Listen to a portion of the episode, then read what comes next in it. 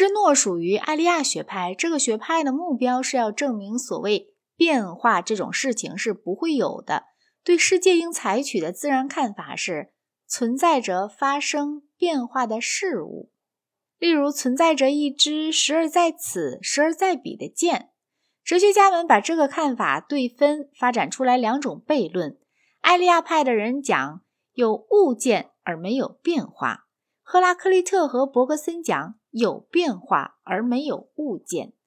艾利亚派的人说有剑，但是没有飞行；赫拉克利特和伯格森说有飞行，但是没有剑。双方各反驳对方来进行辩论。静派的人讲说没有剑是多么可笑，动派的人讲说没有飞行是多么可笑。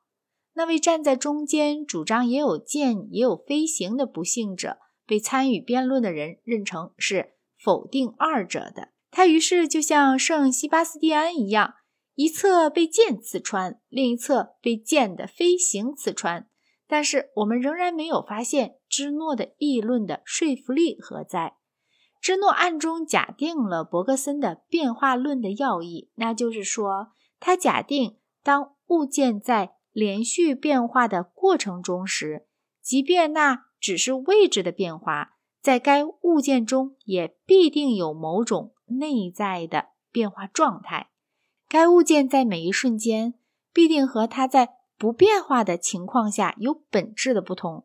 他然后指出，剑在每一瞬间无非是在它所在的地方，正像它静止不动的情况一样。因此，他断定。所谓运动状态是不会有的，而他又坚持运动状态是运动所不可少的这种见解。于是他推断不会有运动，剑始终是静止的。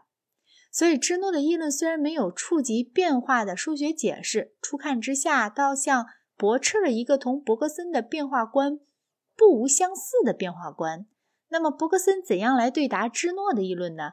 他根本否认剑曾在某个地方。这样来对答，在叙述了芝诺的议论之后，他回答道：“如果我们假定剑能够在它的路径的某一点上，芝诺就说的对。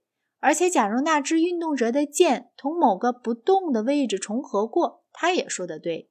但是，那支剑从来不在它的路径的任何一点上。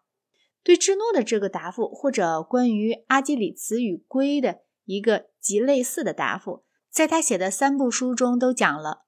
伯格森的见解，坦白说是悖论的见解。至于他是不是讲得通这个问题，要求我们讨论一下他的绵延观。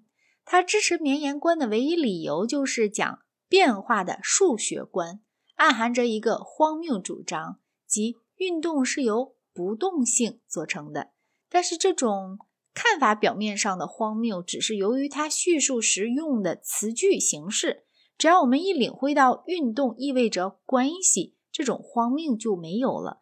例如，友谊是由做朋友的人们做成的，并不是由若干个友谊做成的；家戏是由人做成的，并不是由一些家戏做成的。同样，运动是由运动着的东西做成的。并不是由一些运动做成的。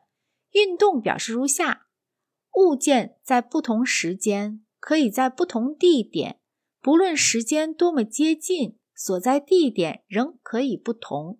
所以，伯格森反对运动的数学观的议论，说到底化成为无非一种字眼游戏。